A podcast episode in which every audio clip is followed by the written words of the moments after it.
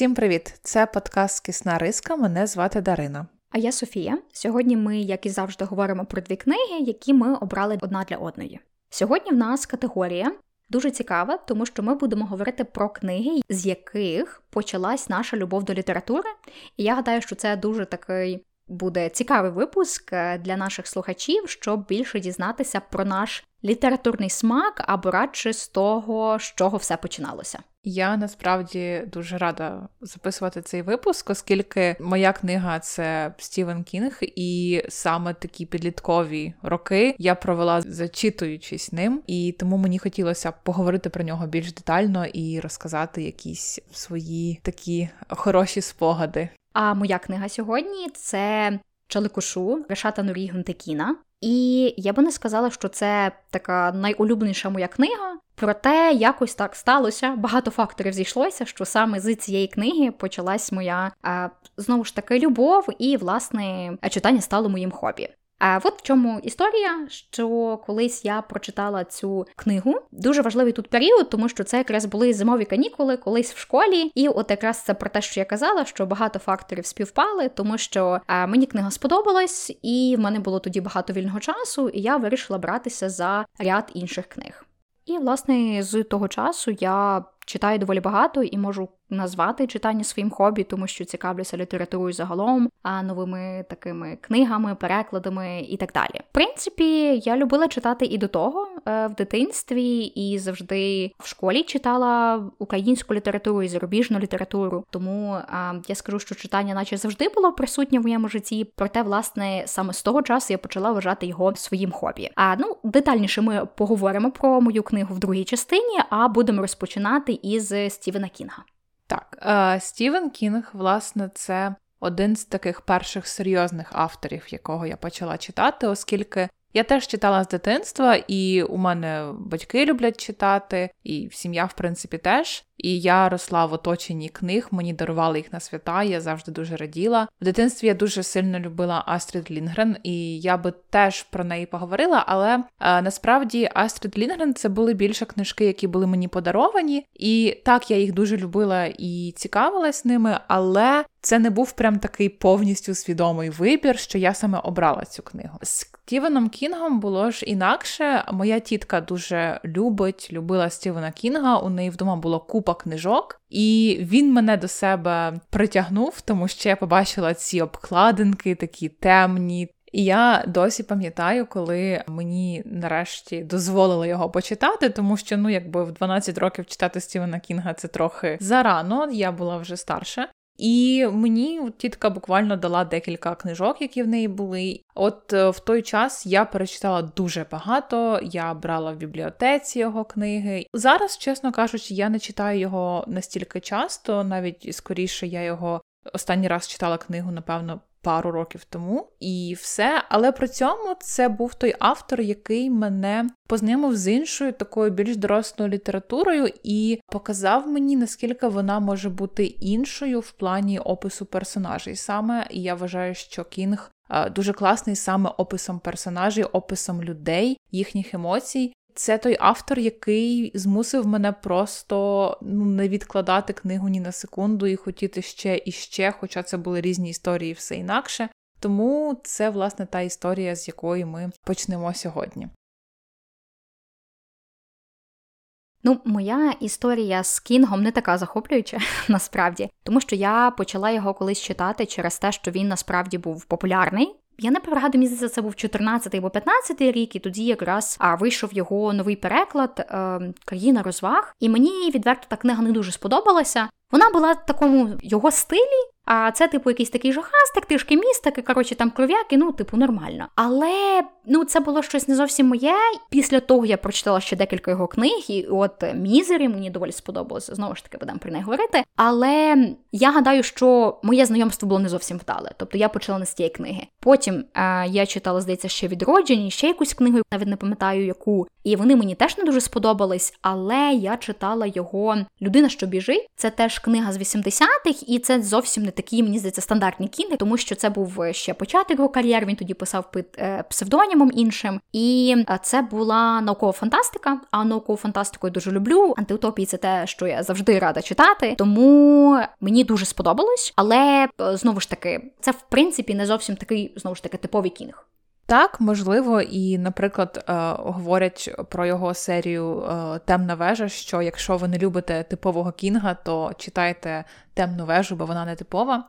Насправді, е, зізнаюсь, я не люблю горори. Я абсолютно не люблю горори, я не люблю фільми жахів, я лякаюся, воно не моє, але не дивлячись на це, я люблю Кінга, і мені здається, це якраз про таку майстерність письменника, коли ну це об'єктивно не твій жанр, не твої вподобання, але ти все одно його читаєш і насолоджуєшся ним. Насправді з Кінга я люблю декілька творів. В якийсь момент я перестала його читати, певно, тому що мені потрапило прям декілька його книг про іншопланетян, і мені вже здалося, що ну, типу, одне й те саме, да, немає якогось цього неочікуваного кінця або якоїсь розв'язки, то я закинула. Але насправді ми сьогодні будемо говорити про мізері, тому що це одна з тих перших книг, що я прочитала, що от настільки мене вразили. Взагалі, це не моя найулюбленіша історія Кінга. Якщо ми говоримо про ту книгу, що я люблю найбільше, це буде під куполом. Але, по-перше, я її прочитала не так давно. Ну, це десь це була остання книга, що я читала. А по-друге, це більше тисячі сторінок, тому ну в мене не вистачило б совісті змушувати Софію читати за тиждень стільки сторінок. Але якщо ви щось таке любите, я вам можу і дуже порадити насправді.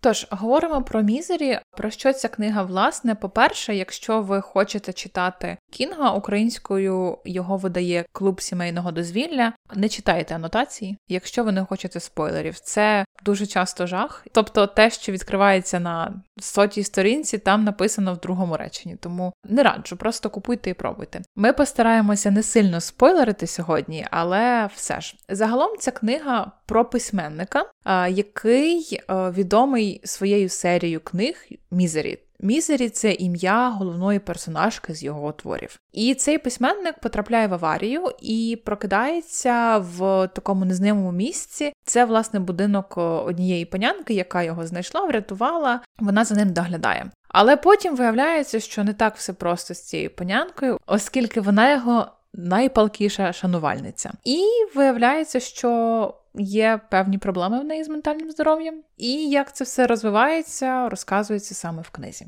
Мені Мізері сподобалось такий тип якихось е, маньяків, доволі популярний, тому що справді цікаво спостерігати за тим, як проявляється цей герой, як проявляються якісь їхні певні там негативні риси або їхні ментальні проблеми і так далі. І в принципі, знову ж таки сказала, що вони популярні, але я не зовсім їх люблю. Проте часто а під час читання я згадувала колекціонера Джона Фауза.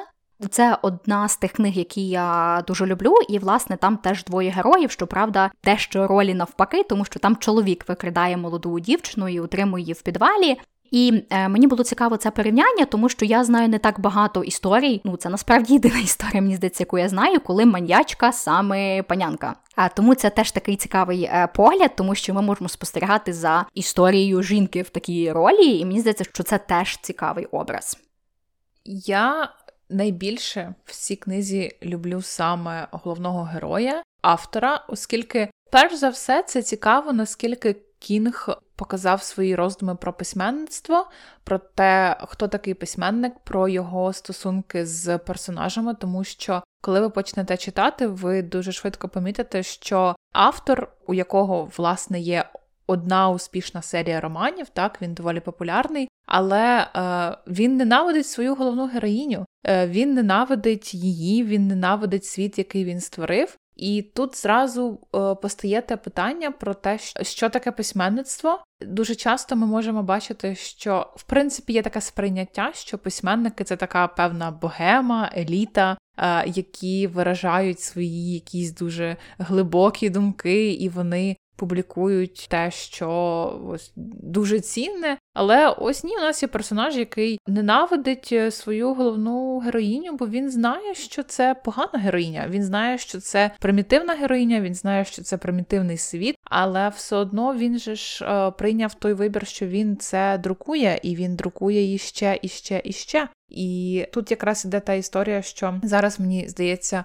ще більше актуальна, тому що, як ви знаєте, є дуже багато продуктів на ринку, які суперпопулярні, але не настільки цінні. Ну, якщо ми говоримо там про серію сутінок або цього всього, що послідувало, ми можемо об'єктивно сказати, що це не є якась там супер висока література, да, чи висока в принципі, що там немає якоїсь неймовірної художньої цінності. І, чесно, я коли перечитувала, мені стало цікаво. А чи авторки знають, що їх світи примітивні? Тобто, чи це та сама історія, що вони це випускають, не дивлячись на те, що розуміють, що це не є якимось шедевром художнім, чи вони справді вважають, що створили щось таке, що дуже варте уваги?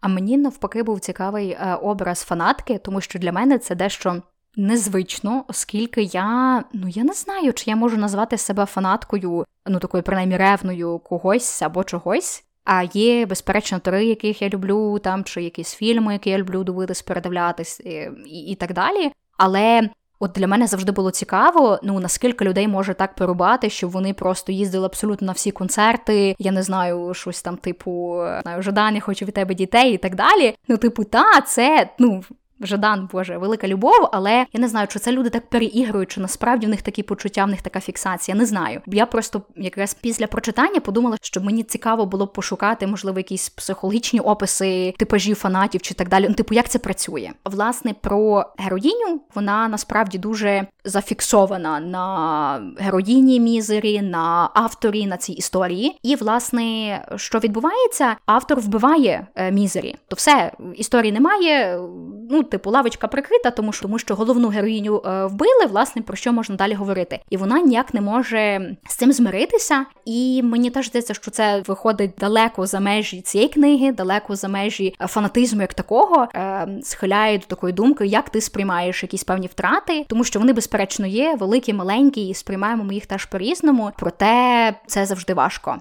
І теж знову таки, ну ця книга була написана в 70-х роках, мені здається. Тоді, як би не було, в принципі, світ був трохи іншим. Зараз вже у нас є соцмережі, у нас по суті є ось це відчуття, що люди, е, ну відомі люди, з якими ми слідкуємо, що ми їх знаємо, і у фанатів є набагато ближчий спосіб дойти, досягнути автора. Не треба там писати кудись листи, як писали саме цьому пану. А ти йдеш на інстаграм-сторінку, ідеш в DM і пишеш Я тебе люблю або ще щось. Але насправді цікаво, наскільки зараз автори стикаються з думкою читачів або прихильників постійно, і можливо вони б того і не хотіли. І цікаво, наскільки це в принципі на них впливає, оскільки саме в цій книзі да там був такий момент, коли автору цьому приходили листи від фанатки однієї, і вона питала там, що він думає про те або те і йому просто було з цього смішно. Але коли ти щось там пишеш, і в тебе тобі присилають купу повідомлень або ще чогось, які говорять, що ой, аби так, аби сяк, і. Ну, тобто, автори ж розуміють, що якщо на це є попит, то це цікаво людям, то вони це будуть купувати, і чи це не змусить їх більш, ну тобто, натужно видавати те, що їм вже не цікаво. І знову таки про фанатів е, Жадан про це казав, як і друг здається, теж що.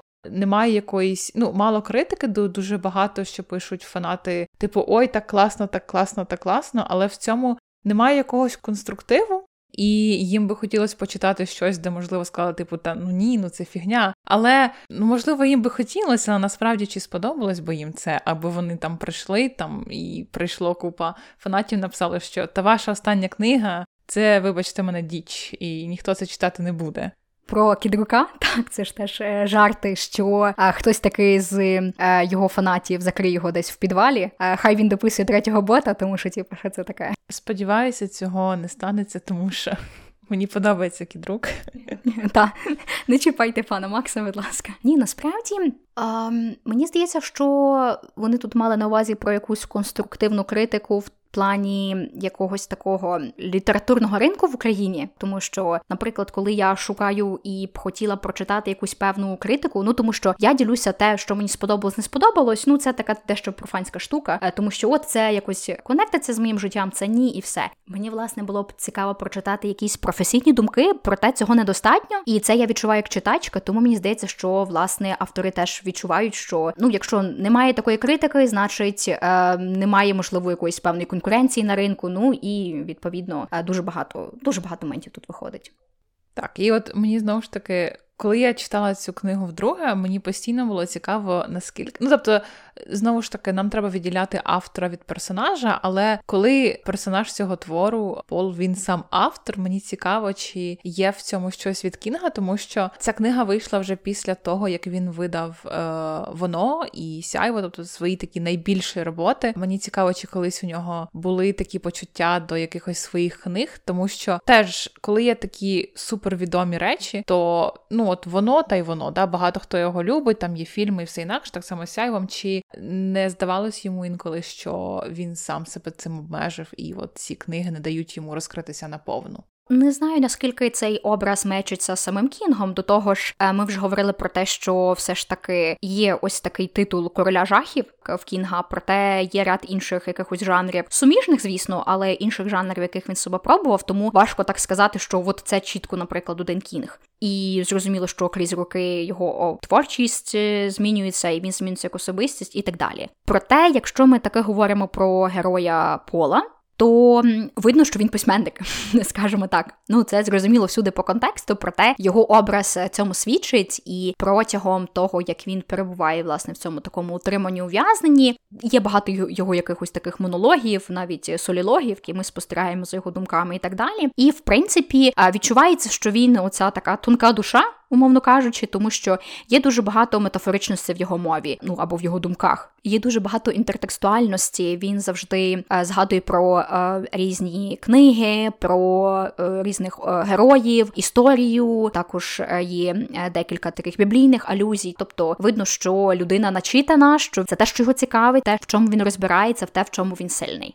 Так, і він мені дуже насправді сподобалося те, що його ось ці порівняння вони дуже влучні, і він підмічає багато деталей. Він зразу, навіть на початку, він коли бачить е, цю панянку вперше. Він розуміє, що щось з нею не так. Тобто він підмічає, як вона поводиться, як вона сидить. Це насправді дуже класно, тому що я думаю, на мою думку, автори, хороші письменники, мають бути уважними до деталей. Вони мають підмічати те, що відбувається навколо, для того, щоб потім це передати і описати. Тут якраз іде те, що у нього іде одна метафора. Метафора порівняння він згадує про те, як він в дитинстві там е, з якоюсь е, палицею, так е, з морем, і він прям порівнює те, що з ним відбувається, і ці образи, це порівняння стає тільки сильнішим і сильнішим. І так само він свою рятівницю порівнює з якоюсь такою африканською богиною, з таким якимось кам'яним істуканом, тому що вона от дає йому це відчуття, тим як вона поводиться, як вона себе розміщує в просторі. І знову ж таки, з часом це стає лише сильніше і сильніше і сильніше. І, е, власне, в кінці взагалі це розкривається наповну. І я вважаю це, по-перше, класно пропрацьованим персонажем, тому що ось є оця стійкість, ця логічність тому, чому саме так він сприймається. І е, крім того, тобто такий дуже реалістичний персонаж, і також майстерність Кінга, що він не просто щось вкинув і пішов, а те, що він взяв і розвинув, додав. І тобто ти постійно маєш це відчуття, маєш присутність цих самих там образів порівнянь, і вони стають тільки щільніші, густіші, і це дуже класно. А ти от згадала, що він власне ставився до своєї я не знаю, рятувальниці в лапках, як до богині, і насправді вона ставилася до нього як до Бога, місце якого вона зайняла, тому що вона казала, що е, письменник, як і Бог, він вигадує чи він контролює життя героїв, тобто він вирішує, коли їм народитися, коли їм померти, і власне якісь такі основні моменти з їхньої біографії, скажімо так. І їй дуже цього хотілося. Їй дуже хотілося забрати в нього місце Бога, е, наказати йому, що робити, як контролювати, так тому що вона дуже хотіла, щоб він переписав історію, щоб він воскресив її улюблену героїню. А проте це було не його власне рішення. Вона максимально хоче своїм оцим насиллям добитися того, що їй потрібно. І тут ще дуже цікаво, що ми бачимо об'єктивно уже сторінки з 30-ї там питань не залишається, що ця жінка душевно хвора, вона не в порядку ментально, і тобто в неї є таке сприйняття, що вона не бачить себе злом, вона бачить себе хорошою людиною, вона е, не бачить свої жахливі вчинки як жахливі. Вони або з її такого розуміння диктуються тим, що це на краще для самого пола,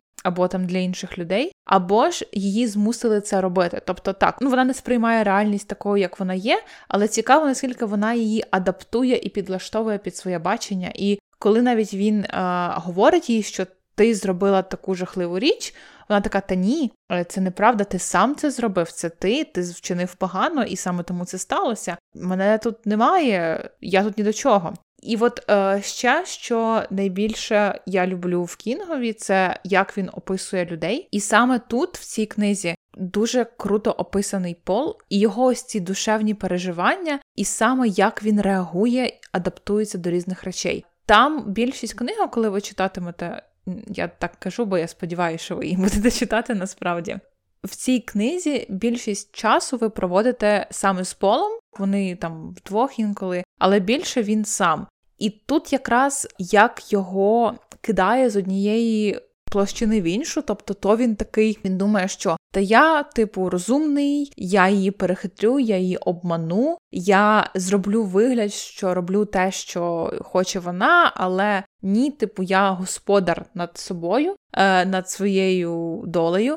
А з іншої сторони, потім, навпаки, як він стає таким невпевненим, маленьким, він її боїться. В один момент він її ненавидить і думає, та я б її вбив, е, я хочу, щоб вона померла, аби з нею щось сталося. І тут же у нього прокидається цей жах, що а що, якщо з нею щось станеться? Вона мені потрібна, я не хочу, щоб цього було. І це насправді дуже класний такий момент, тому що ну, людська психіка взагалі цікавий механізм, і тут саме про цю адаптацію, про те, наскільки людина може. Ну, тобто, з одної сторони, так, у нього тут абсолютно ненормальна ситуація. Звісно, що ну, ми не можемо поводитися нормально в такій ситуації. Але тут про те, що наскільки от ми можемо бути різнопланові, і наскільки ми можемо, як люди, адаптуватися до дуже дуже дуже дивних умов. Загалом хочеться сказати те, що я вважаю це хорошою книгою Кінга. Я б її радила дуже легко. І ми не хочемо давати спойлерів, тому що є що сказати, але якщо ми це скажемо, то якщо ви це не читали, буде неприкольно.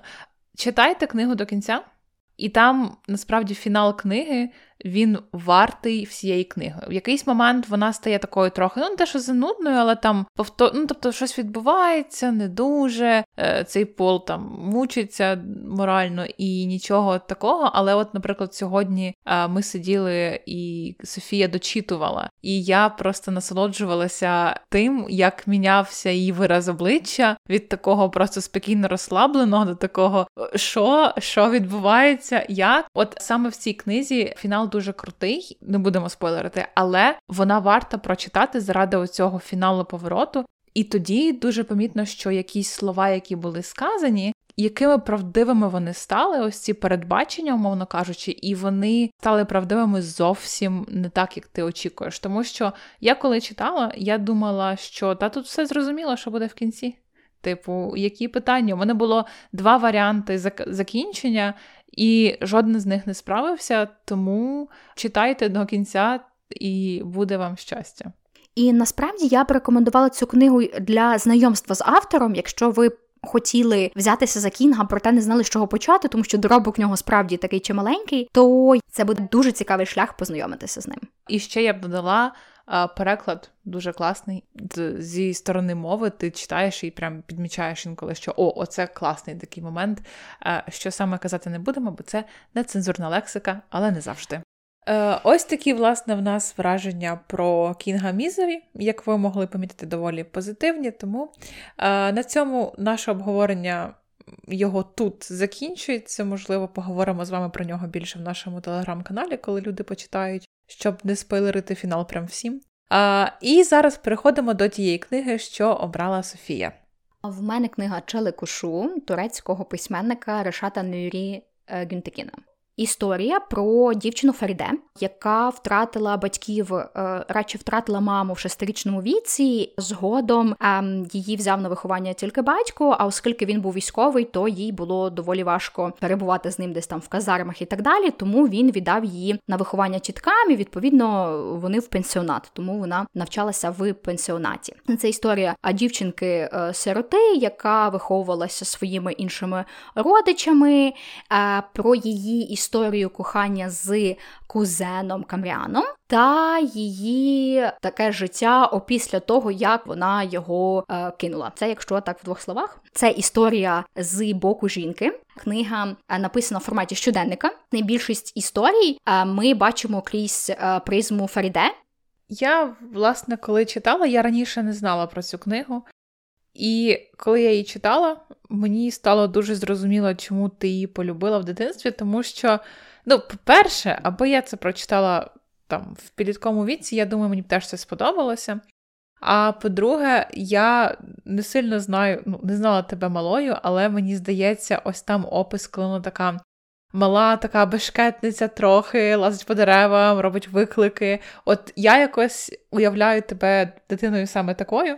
І я думаю, ну да, то то Софія, то Софія, або там як вона трохи так пустувала. Теж от чомусь у мене було стійке враження, що щось спільне у вас, можливо, тому періоду житті було. То, власне, мені було цікаво почитати цю книгу. Перш за все, я не сильно читала якісь книги турецьких авторів, і ця книга дуже е, класна, тим, що вона передає саме ось ці деталі суспільства і деталі того, що воно є неоднорідним, і ставлення до певних речей є різним в різних регіонах, тому що. Оскільки це саме щоденник, який вона пише протягом свого життя, тобто з такого доволі раннього віку до там років 25, напевно, вона подорожує по деяким місцям, по різним там селам і містам, і ми бачимо, де є якісь спільні такі культурні традиційні вияви, і де вони дуже відрізняються в розумінні, трактуванні і, в принципі, як поведінка різниця в різних регіонах. І тут, до речі, одразу щодо цього хочу порекомендувати дуже круту книгу Світлани Ославської Півмісяць, Хрест і Павич, Подорож до Месопотамії. Це дуже крута книга, щоб познайомитися з Туреччиною. Звісно, в таких загальних рисах, проте доволі добре показує цю неоднорідність Туреччини, тому що це ж величезна територіальна країна, і зрозуміло, що регіони є консервативніші, є а більш сучасні. От, власне, навіть у назві книги ми розуміємо, що там буде і про іслам, і про християнство, і так далі. А я би рекомендувала цю книгу, щоб більше дізнатися про Туреччину, відкрити її для себе можливо. Я би хотіла поговорити в першу чергу про саму Фаріде, або як її називають Чаликушу. Вона, в принципі як персонаж мені здалася б дуже такою relatable, як то кажуть, коли я була менша. Тобто, коли вона от дитина. То вона, мені здається, дуже такою щирою дитиною, яка там бігає, гасає. Вона в таких своїх виявах емоційних е, дуже здалася мені справжньою і класною. Але коли вона вже стала дорослішати, в кінці кінців це роман про кохання, і саме історія її кохання мене дещо бентежить насправді, особливо зараз, е, в цьому моменті, в цьому віці. Ну я то розумію, що, по-перше, це був інший час, інша країна. Але знову таки цю книгу писав чоловік, і особливо мене кожен раз трохи зачіпало, коли вона від емоцій втрачала свідомість. За всю книгу це сталося, мені здається, разів за п'ять, як мінімум. І ось цей таке, ну таке таке кліше, типу, ось ця панянка, така вона з аристократичної родини, і раптом що вона така просто ой, і впала. Мені аж трохи недобре було, коли я це читала. Знову ж таки, вона доволі активна, вона креативна, молода, жвава. І дуже класна. В багатьох моментах чітко бачимо, як вона протиставляється тогочасному суспільству, коли є якась там когорта людей, які такі о, типу, не смійся, не тішся, будеш плакати завтра, післязавтра. Ну, реально хочеться плакати. В неї важка доля. Вона рано втратила батьків, в неї не було друзів, в неї були очевидні проблеми з вираженням своїх почуттів, з прив'язаністю і так далі. Вона максимально уникає будь-яких близьких стосунків, і це різні стосунки. Мені це всі стосунки. Якщо ми говоримо про друзів, в неї не було близьких друзів. А вона завжди відчувала себе чужою в пенсіонаті, коли навчалася поруч з іншими дівчатами. Якщо ми говоримо про родину або радше про старших людей в її житті, ті, які заміняли власне батьків, ситуація абсолютно така ж. Вона не така вже й близька зі своїми там тітками, бабусею. Так таку роль вихователів виконують е, монахині в пенсіонаті, і вони класні протягом е, розповідей про пенсіонат. Ми не бачимо якихось якогось поганого ставлення. Так вони доволі чуйні, терплять навіть там якісь такі різні виходки і так далі. Тобто вони, от якраз такі максимально хороші вихователі, хороші педагоги, тому що а коли власне відбуваються якісь такі моменти, де є в принципі якісь проблеми з дисципліною, вони завжди про це спілкуються, говорять, тобто там немає якогось насильства і так далі. І була одна е, сестра, яку вона дуже любила.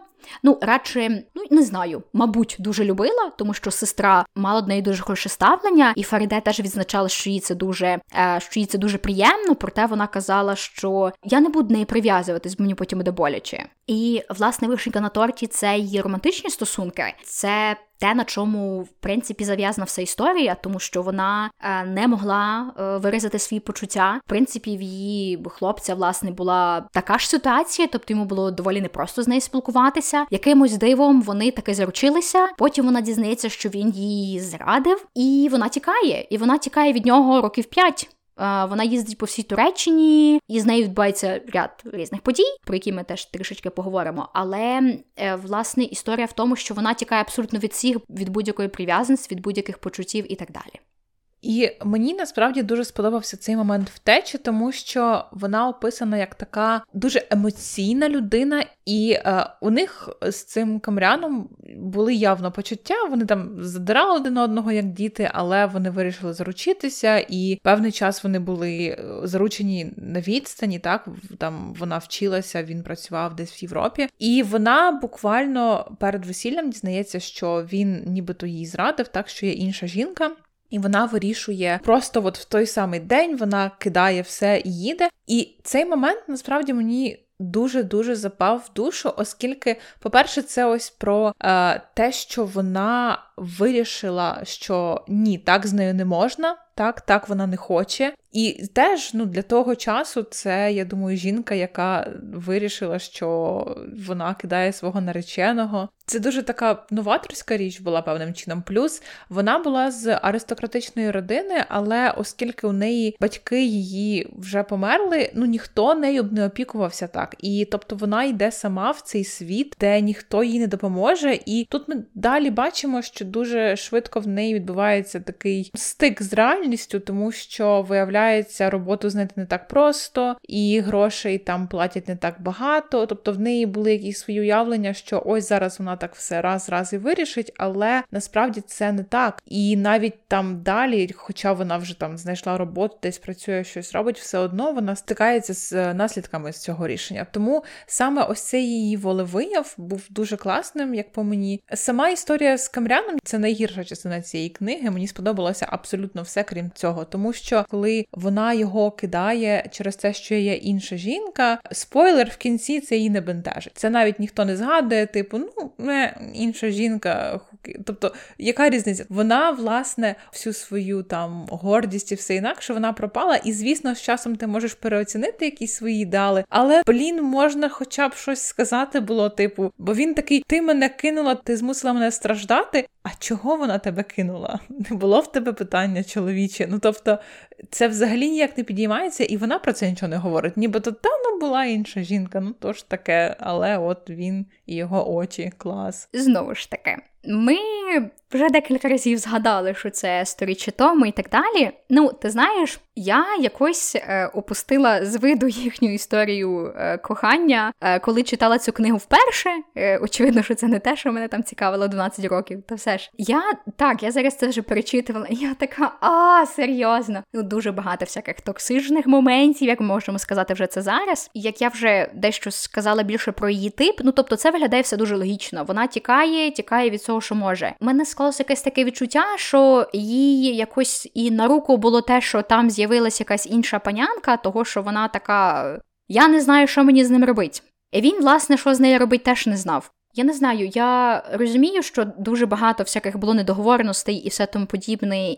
Ну, як ти будеш будувати стосунки, якщо ти гадки не маєш, як це робити, і так далі. Але наприклад, їхні батьки не кажуть так, типу, сядьте, поговоріть, чи там якось їх не зведуть разом, не зіткнуть лобами, чи ще там якось їм не знаю, допоможуть і так далі. Ні, вони абсолютно завжди пасивно спостерігають, е, і вони. Знову ж таки, герої, які, очевидно, мають якісь там проблеми в спілкуванні вираженні своїх почуттів, не знають, як це правильно зробити. І в кінці, в принципі, те саме. Так, вона повертається, всі дуже раді бачити, і всі мовчать, тому що, типу, бояться розітрити їхні давні рани. Теж ніхто якось за це не заікнувся жодного разу. Проте через декілька днів вони їх одружують і просто скажуть їй: Ой, ми почитали твій щоденник, ми зрозуміли, що ти його любиш. Ми гадаємо, що це буде класно, якщо ви будете одружні. Ну, власне, ми вас одружили, типу, ти погоджуєшся? Що? І насправді просто 100 років тому говорити про щось або почуття, розбиратися, це ще було не в тренді, е, не було психотерапії, і, типу, ну що, якось розберуться, та і все. Мене насправді. Дуже так зачепив той момент, коли уже на початку вони мали одружуватися, там буквально там пару днів до весілля було, і що її тітка їй говорить, що типу, ну все, ти от гралася, гралася досить. Треба бути серйозною, бо ми то тебе знаємо, і ти нам подобаєшся, але. Це що ж ти така дурнувата? Вона не дає їй там якихось, не те, що навіть порад, але вона не дає їй якоїсь там адекватної оцінки або там зворотнього зв'язку, як ми це зараз називаємо. Вона просто така говорить: ну, ти якась, типу, трохи така недолуга, так що будь нормальною, пожалуйста. І все. В цій книзі, власне, я дуже дуже зацінила саме опис е, досвіду жінки в той час, і автор не намагається якось сильно його прикрасити, на щастя, тому що коли вона вже сама по собі, у неї немає батьків, у неї немає е, братів або ще що, вона одна. І ти розумієш, що ну бути жінкою в Туреччині 100 років тому було не зовсім прикольно. І навіть якщо ти живеш в столиці або там в якомусь великому місті, де всі більш-менш прогресивні, все одно, якщо ти жінка, на тебе накладається дуже багато очікувань, і на тебе накладається дуже багато провини. І мене це зачіпало, особливо коли вона вже почала подорожувати. І от той момент, коли вона жила в містечку воєнному, як викладачка, вона почала викладати, і її просто посилали в різні місця, де треба були викладачі. І е, вона була дуже гарною, це все відмічали. І тобто, чоловіки вони не соромилися робити якихось таких е, ну абсолютно непристойних коментарів, коли вона проходила повз або ще що. І це все одно була нібито її проблема і її провина. Їй прям говорили, що ну що це таке. Як це так, що ти оце така молода і незаміжня? Проблема не з цими всіма мужиками, які не можуть себе тримати в руках, і просто ну, хоча б не обговорювати це їй в очі кажучи, да? Ні, це її проблема. Типу, чому вона така гарна і незаміжня? Або так само, коли вона працювала в сільській школі, там таке було прям забите село. І саме в тій школі там їй сказали, що треба носити чадру. Ну щоб що не було, бо в класі було чотири хлопчики, яким було там максимум 12 років. І тобто, да, тут, типу, таке от пуританство, такі от високі стандарти моральні. І в той же час приїжджає якийсь інспектор, який просто при ній своїй колезі іншою мовою, яку вона розуміє, говорить абсолютно непристойні речі про неї. І все одно це нібито, ну а що вона там от була, і вона така от гарна. Ну як так? Ось це постійно, та що ти така гарна, що ти так веселишся і так далі. Знову ж таки, таке якесь протиставлення її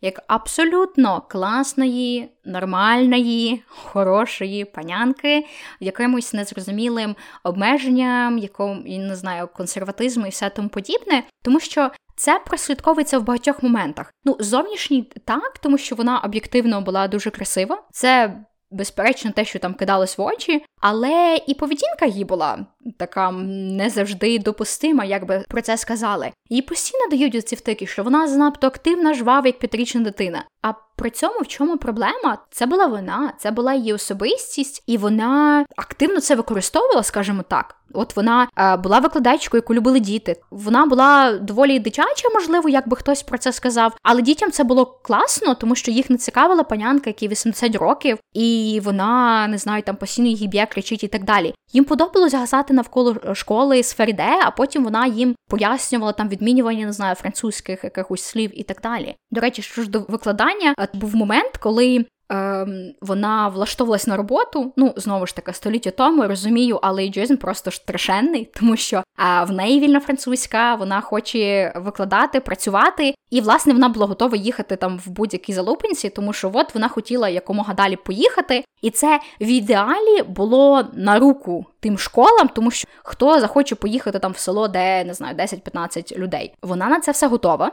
Вони не готові її брати, тому що от ти така молода, нічого не вмієш, нічого не знаєш. При цьому, от одна з моїх улюблених сцен, суперпоказових, коли її якось інтерв'ює якась е, директорка школи, і жінка, якась супер неадекватна, вона просто кричить настільки, що власне ну, типу, як це кажуть, всі навколо не притомнюють. І це всім ок. Ну тобто ніхто не каже, Боже, чого вона так репетує, там чи що з нею не так, чи ще щось. Тобто здається, що це абсолютно нормальна поведінка. При цьому, коли десь там Феріде, я не знаю, е, каже, Боже, які гарні пташки, і там десь стоїть під деревом, дивиться їй. Боже, яка оце легковажна, оце сидить, дивиться, що вона дітей навчить, ходить, голову задерила, там під ноги не дивиться і пішло, поїхало. І це теж дуже таке, ну дуже ясне протиставлення. Ми чітко бачимо, типу, що вважалося ок, що вважалося не ок, яка поведінка, на їхню думку, тоді була доречна. Е, так, і дуже взагалі видно про суспільний тиск і суспільну думку, тому що починаючи з того, щоб отримати роботу, треба договорняк. Ну по-іншому не скажеш. Там питання не в дипломах або ще що, там питання в тому, е, чи тебе знають чи ні, чи є в тебе якийсь там який патрон, чи що інакше. Так само, коли ми говоримо за те, що от щось трапляється, в чому вона взагалі дотична дуже умовно, там була історія, в неї закохався один вчитель, композитор, і вона ніяк на це не реагувала, нічого не робила. Ну, взагалі, і потім е, він помирає через там якусь хворобу, він давно хворів, і її всі звинувачують. І оцей суспільний тиск змушує її поїхати просто тому, що її не приймають. І ну, все одно вона була класною викладачкою, і всі любили, хвалили. Да все, яка різниця? Хоча вона взагалі в цій історії, умовно кажучи, повз проходила. Це вся її діяльність. Вона там не те, що там її в чомусь підозрювала навіть. Це просто от вона його згубила тим, що він в неї закохався, тому все, до побачення, їдь звідси, будь ласка. І тут я б хотіла згадати історію про дівчинку Мунісем, найсумніша насправді частина книги, тому що там дуже багато драми, дуже багато болю, і знову ж таки вона доволі показова. Коли вона викладала в маленькому в школі в маленькому селі, а в неї була дівчинка 12-річна, яка піддавалась насиллю в сім'ї. І Феріде це дуже боліло, вона це бачила, і вона спостерігала за тим, як е, важко цій дівчинці, тому що вона дуже часто пропускала школу, вона завжди була втомлена. Е, вона бачила, що там якийсь в неї був дуже там старий зношений одяг. Вона бачила, що батьки за неї не дбають. Також якісь неї там були синці і так далі. Тобто вона теж бачила, що е, її б'ють. Діти в школі теж її не приймали, вони її булили, і, в принципі, це теж був такий жорстокий вияви, тобто вони із неї знущалися словесно, і там поливали її водою, і били, і так далі. Власне, Феріде намагалася розібратися в цій ситуації. Їй розповіли історію цієї дівчинки, а її батько одружився вдруге, і зараз, власне, вона живе в домі своєї мачухи за своїм батьком та з іншими дітьми. І її біологічна мати колись е, розлучилася, так втекла е, від її батька до якогось.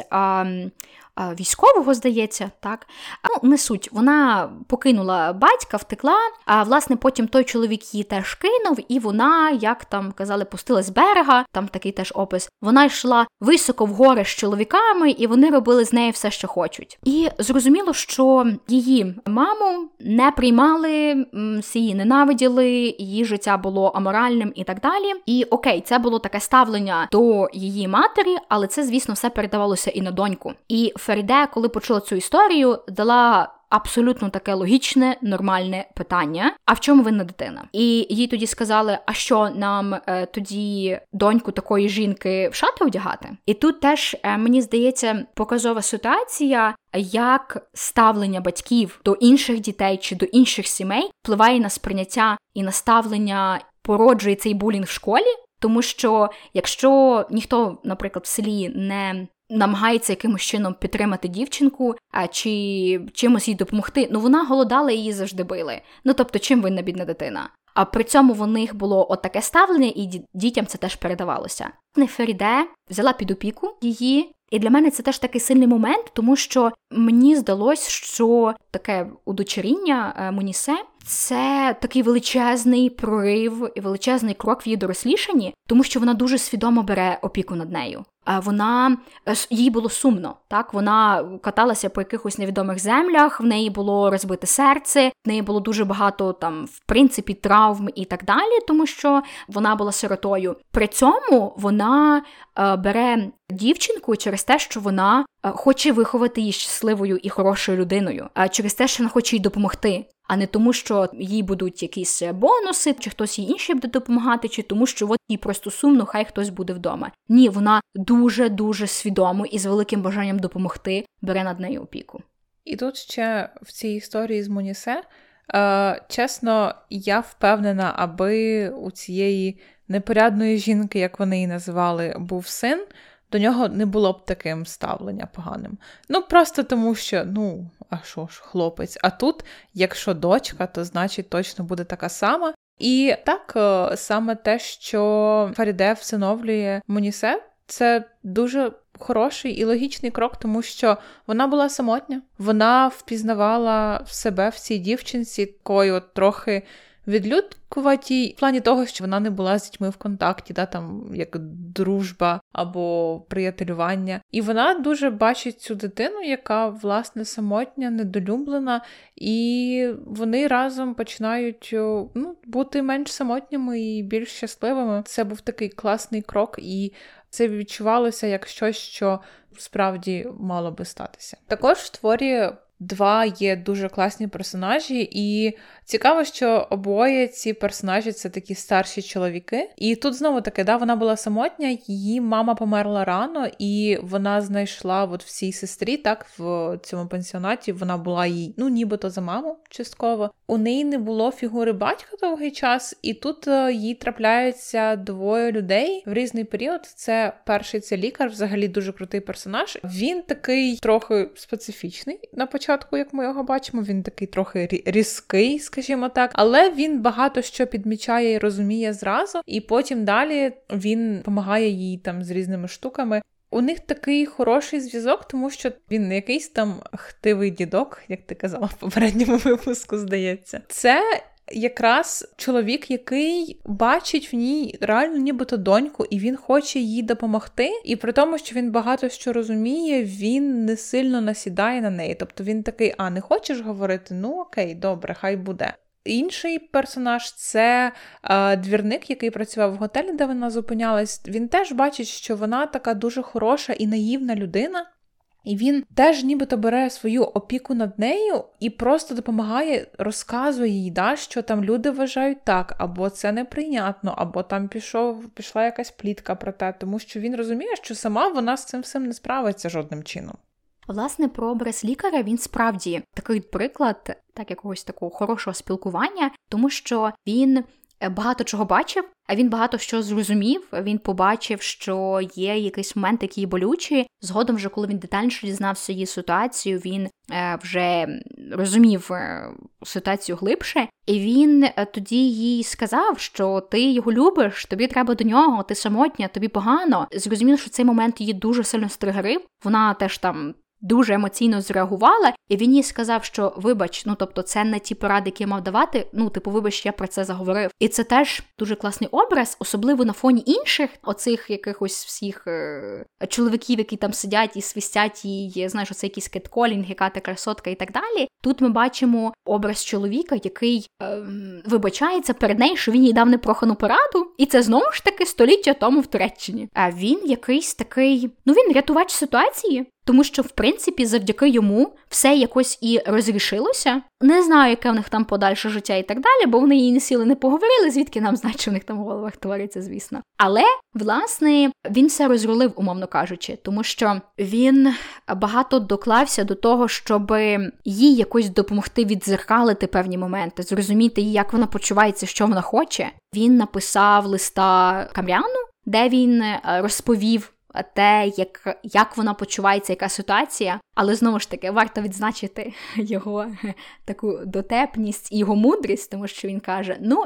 Дивись, чоловіче, я би тобі кішки не віддав, тому що ти такої собі. Але вона тебе дуже любить, тому будьте щасливі, дбай за неї, бо вона прям без тебе не може. Але насправді це реально це така фігура, яка викликає повагу, тому що він щиро їй допомагає, і потім, коли там сталася одна річ, потім інша, і в кінці кінців, коли там у Феріде така велика трагедія стається, він за нею піклується. І хоча він у себе в місті такий ну відомий, його поважають, так його поважають, його знають. Але те, що вона в нього живе, при тому, що всі знають, яка в неї трагедія, всі знають, що сталося, все одно це пускає якісь плітки, типу, то от вона така негідна жінка. І він розуміє, що це його провина, тому що ну знову таки він знає, яка вона наївна, і вона була взагалі не в стані щось там вирішувати, якось думати за якісь штуки. Тому він бере відповідальність на себе і він пропонує їй одружитися тому що він розуміє, що вона не вийде заміж за когось інакшого, а так вона довго не протягне. Тобто вона вже скакала від місця до місця, і кожен раз їй треба тікати,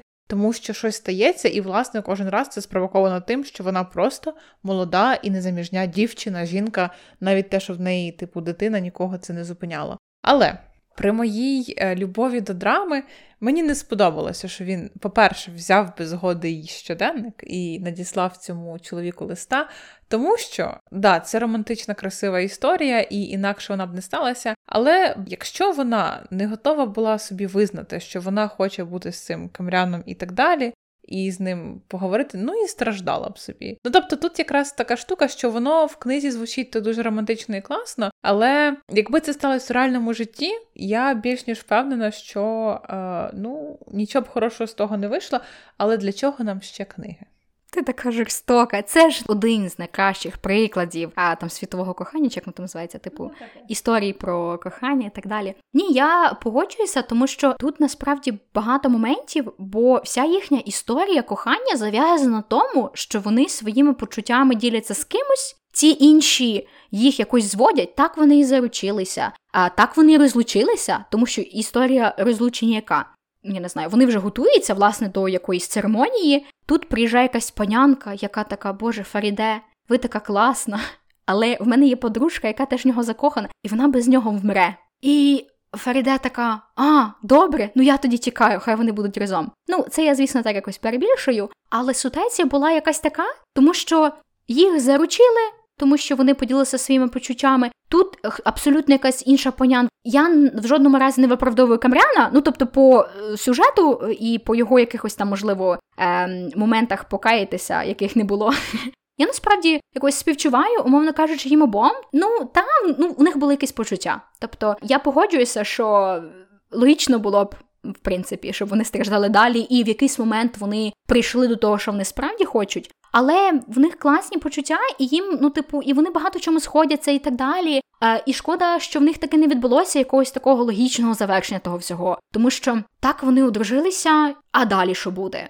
Так, я розумію, що історія обривається на цьому моменті весілля, все прекрасно, але що буде далі? Як вони далі будуть вирішувати якісь життєві такі штуки, проблеми і так далі? Чи вони навчаться колись говорити один з одним чи ні? Оцього мені дуже не вистачало. І почасти через те, що образ Камряна не досить розкритий. Тут теж логічно, тому що це був щоденник Феріде, це був голос Феріде, і основний там фокус був на ній і так далі. Але є якісь моменти, які дещо дратують, тому що ну об'єктивно так він її там зрадив. Чи в нього там якісь були стосунки на стороні, чи мали бути якісь стосунки на стороні? Ми, в принципі, теж більше про цю історію не чуємо, тому вже не розуміємо, де реальність їхні здогадки і так далі. Але суть в тому, що він там теж чимось провинився, і якось він і не вибачився, і не шукав. І ми не бачимо зусиль з його сторони, проте є як.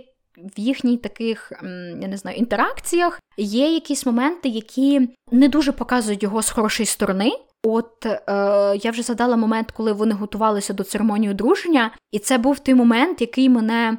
Ну, цей епізод мене супер обурив, тому що вона готує якийсь свій там весільну сукню чи цей весільний наряд, щось там, і вона не хотіла, щоб він її бачив. При тому він вривається в, е, в кімнату, тим, що я тебе давно не бачив, я тебе хочу побачити. Їй від цього супер боляче. Він вривається, вона закривається пальто якимось, і він його зриває і бачить, що вона супер, ну вона супер заплакана, вона вся в сльозах, і каже їй, що.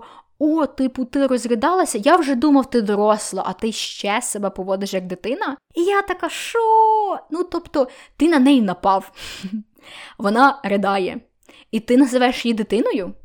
Абсолютно якийсь такий момент, знову ж таки, нерозуміння почуттів іншого і бажання цього зрозуміти. При тому він такий доволі фемінний, е, манірний, тобто його описують як такого більше спокійного, флегматичного. І він все одно себе так поводить. І от це така теж якась лякаюча думка, що якщо він такий доволі пасивний, е, поводить себе в таких моментах дещо жорстоко, то що можна казати за тих чоловіків, які в принципі там першочергово себе доволі виклично поводять? Фінал історії. Ну тобто, ми, наче спостерігаємо цей їхній розвиток і так далі, але в кінці все те саме. Е, вони одружуються, і він не каже, боже, який там був ідіот і так далі, е, чи там, чи sorry, що так сталося, чи от так, я не знаю, хай вже спихне на когось іншого, я не знаю, там води життя так з нами повелося, який жах, але тебе все одно там свою челикушу, пташечку і так далі дуже кохаю. Ні, він їй каже: О, клас, ти тепер в мігерках. Так, і я взагалі мені було дуже потішно, коли він говорив з кимось з родичів про те, що от я так хотів її знайти, але, типу, то одне, то інше, то там щось сталося. І він їй написав три листа. Ну, нібито він щось і робив, але коли вони зустрічаються, він такий ок. Ну, тобто нічого не робить. І мене, напевно, це найбільше обурило не те, що я прям хочу, щоб всі страждали в книжках завжди. Це неправда. Але коли вони заручалися вперше, хай би там е, їй було важко виражати свої почуття, вона цього хотіла. Вона сказала так, да, вона хотіла вийти за нього заміж. Він їй зробив пропозицію, він хотів бути з нею. А в кінці таке відчуття, що вони разом, ну просто щоб була красива історія, тому що ти, коли читаєш про їхню взаємодію, тобто вони там уже зустрілися да, після того, як помер її чоловік, і він теж овдовів. У них то є якісь штуки, там вона якось трохи намагається його нібито спровокувати, але це настільки мінімально, що мені не було відчуття, що вони вже хочуть бути разом. Чесно, мені це було більше як люди, які. І в них була історія, непроговорені моменти, але це все одно в минулому. І той факт, що вони одружені тепер, ну класно. Чесно, в мене не було відчуття, що це правда те, що вони досі хотіли, і це те, що їм досі було необхідним. На мене на фоні цієї історії кохання, яка така, от вона мені правда не сподобалася, хоча це, типу, основна думка, основний сюжет твору. А дуже вигідно вирізнається історія Іхсан Бея, це був чоловік, який закохався в власне Фарідей. Він робив пропозицію, вона відмовилася, і потім пізніше він був поранений у бою, і вона так сталося, що вона за ним доглядала, і вона е, вирішила стати його дружиною з жалю. І він спочатку дуже зрадів, але наступного дня він сказав, що ні, це не те, що він хоче, тому що він розуміє, що вона це говорить не через якісь почуття, не через те, що вона цього прагне, а просто бо їй його жаль, або все одно, типу, гірше не буде, мовно кажучи. Тому це насправді. Класний персонаж, він проявив дуже багато честі. Хоча спочатку він видається просто таким гарним молодим офіцером, який просто дуже впевнений в собі. І тут якраз про те, що ми приймаємо, що не завжди люди, е, яких ми любимо, люблять нас і навпаки. І крім того, що він якраз реалістично бачив ситуацію, що. Вона його не любить, і вона його не любила, а він цього не хоче. І як по мені це набагато щасливіша історія кохання, тому що він зміг ці почуття прожити, пережити і зрозуміти, і зробити ті висновки, які ну я вважаю були правильні і єдино можливі в тій ситуації, замість того, щоб а ну походилася клас, все, женимось, супер. Ну, в принципі, розмова у нас вийшла така доволі насичена і дещо сумбурна. Ми знову ж таки розуміємо контекст написання цієї книги, але водночас ми сприймаємо вже крізь таку свою сучасну призму. Проте я все ж таки гадаю, що книга цікава до прочитання, щоб знову ж таки познайомитися з якимись певними культурними особливостями і пороздумувати над поведінкою персонажів і, і теж побачити, як вам вони. Я думаю, що це класна книга для молодих дівчат. Тобто, ну, молоді дівчата люблять читати часто всяку романтичну літературу. Ну, тобто, да, у нас там є Діснеївські мультики, наприклад, все інакше. Тому це, я думаю, хлопцям було б не сильно цікаво в основному пересічним. Е, Такого для молодого ніжного віку, да, але я би зробила прописку, що типу в житті так не буває. Тут саме про становлення дівчини, про її дорослішання, про її зустріч з реальністю. Це крута книга. Якщо ви вже трохи постарше, не знаю, якщо ви досі любите такі от романтичні історії, мені здається, вам це може сподобатися. Але я чесно насолодилася цією книгою в основному через ось лінію да, дорослішання самої Фаріде і її стосунки з цими класними чоловіками, які були достойними і хорошими. Але знову ж таки, фінал ні, ні, не моя історія. Тому, якщо ви любите діснеївські мультики, якщо ви любите історії про любов, е, такі ідеалістичні, вам точно сподобається. І знову таки, це така приємна книжка прочитати осіннім вечором або зимовим. Ну, власне, це така моя історія була, тому що я почитала її в такому ранньому підлітковому віці. Але з того часу я дуже хочу поїхати в Стамбул. Так що це теж цікаво, в які моменти, в принципі, запам'ятовуються, і, власне, якісь, можливо, мрії залишаються. І щодо наступного випуску, а ми розповідали, що кожен четвертий випуск в нас буде таким певним відкриттям. Ми будемо вивчати якусь нову для себе літературу. І наступного випуску ми хочемо більше познайомитися із Бразилією і з бразильською літературою. Тому ми будемо читати Жиржі Амаду Донна Флор та Кларіса Ліспектор Сімейні узи. Залишайтеся з нами, е, не переключайтеся і е, такий бонус. Е, ми записували цей випуск в Карпатах, тому ми передаємо привіт всім чудовим людям, яких ми тут зустріли. Якщо не нас слухають, я сподіваюся, бо ми дуже рекомендували наш подкаст. Читайте книги, їздіть в Карпати, не одружуйтеся з людьми, яких ви не сильно знаєте і з якими не вмієте говорити. Ну і до маньячок теж старайтеся не потрапляти, бо все-таки це погано для здоров'я. Але, на щастя, всім цим можна насолодитися в книгах, примірити на себе цей досвід і ще раз переконатися, що вам ок, а що ні. Дякуємо за увагу. Не перемикайтесь.